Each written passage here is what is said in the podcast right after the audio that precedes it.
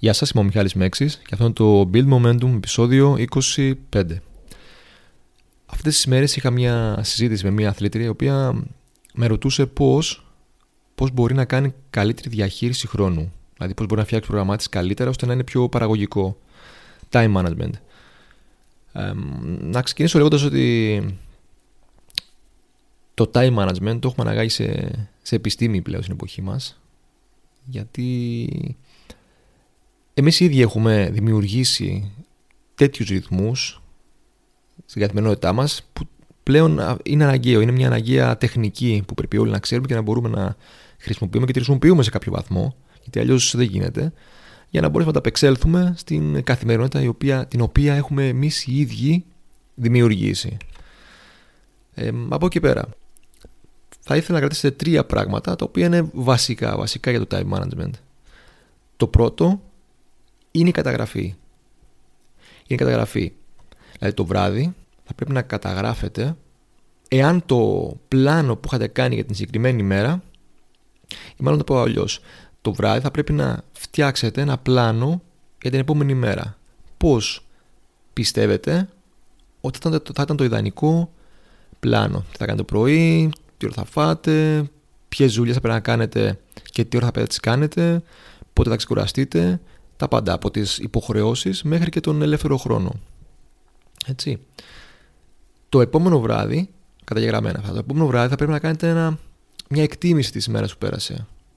Ποια από όσα είχα στο πλάνο μου κατάφερα να κάνω, ποια δεν έκανα, τι ήθελε παραπάνω χρόνο, τι ήθελε λιγότερο χρόνο, και να υπάρχει σε μια καταγραφή. Μια καταγραφή του, του ποιο είναι το πλάνο της επόμενης μέρα και μια καταγραφή του κατά πόσο ε, το πλάνο αυτό πέτυχε.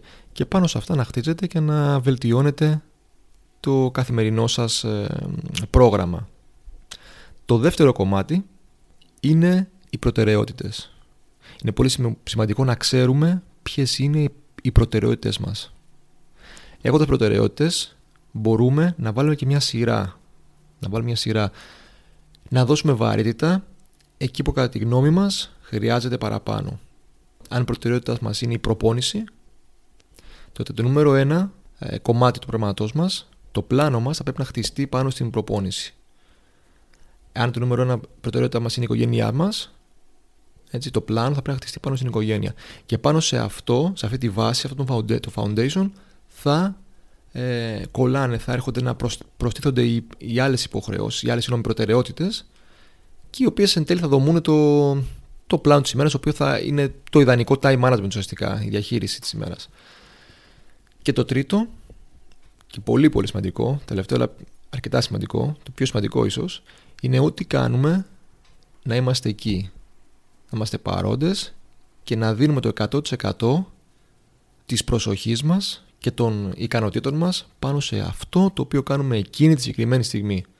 Έτσι, δηλαδή δεν έχουμε πει ότι από τις 4 μέχρι τις 5 θα διαβάσουμε αυτή τη μία ώρα τα κινητά θα πρέπει να είναι κλειστά ε, δεν θα πρέπει να έχουμε άλλες, ε, άλλες, καλά, άλλα πράγματα που να μας απασπούν την προσοχή και να είμαστε 100% συγκεντρωμένοι σε αυτό που κάνουμε. Όσο πιο συγκεντρωμένοι είμαστε τόσο λιγότερο χρόνο θα χρειαστεί και τόσο πιο παραγωγικοί θα είμαστε στο συγκεκριμένο χρόνο που θα έχουμε ορίσει για, το, για τη συγκεκριμένη προτεραιότητά μας. Οπότε για να παραλάβω, τρία πράγματα. Πρώτο, καταγραφή του πλάνου. Δεύτερο, προτεραιότητες, φτιάξτε προτεραιότητες. Τι σημαίνει, τι απ' όλα σημαίνει κάτι παραπάνω για εσάς. Και το τελευταίο, σε ό,τι κάνετε, να είστε παρόντες και να έχετε το 100% της, ε, του φόκου σας, της εστίασής σας.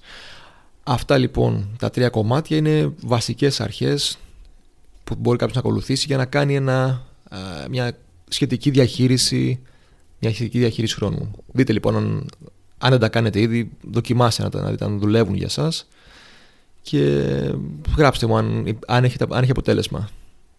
Ευχαριστώ που με ακούσατε Ελπίζω να είστε καλά, κάντε subscribe και share, και share αν θέλετε και τα λέμε στο επόμενο επεισόδιο. Γεια σας.